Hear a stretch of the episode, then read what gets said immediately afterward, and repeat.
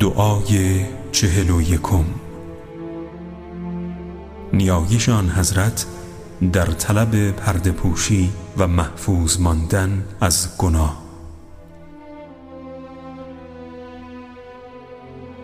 خدایا بر محمد و خاندانش درود فرست و بساط کرامت خود را برایم بگستران. و مرا به آبشخورهای آکنده از مهر و رحمت خیش وارد کن. و در میان جای مینوی خود فرود آور و از درگاهت مران که خار شوم. و ناامیدم مگردان که بی نصیب مانم.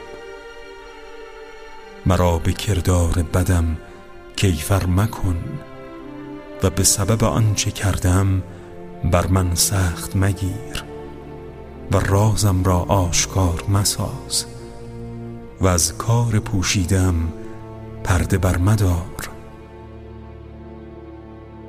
عملم را به ترازوی عدل و انصاف خود مسنج و حال روزم را پیش چشم نیکان خلق ظاهر مکن.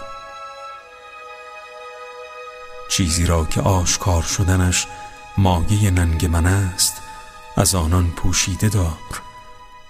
و آنچه مرا نزد تو رسوا می کند در پرده گذار. به خوشنودی خود مرا بلند مرتبه ساز و به آمرزش خود عزتم را به کمال رسان. و در صف اصحاب یمین جایم ده. و در طریق سلامت یافتگان به راه انداز. و در شمار رستگاران درآور. و بزم نیکان را به وجود من رونق بخش.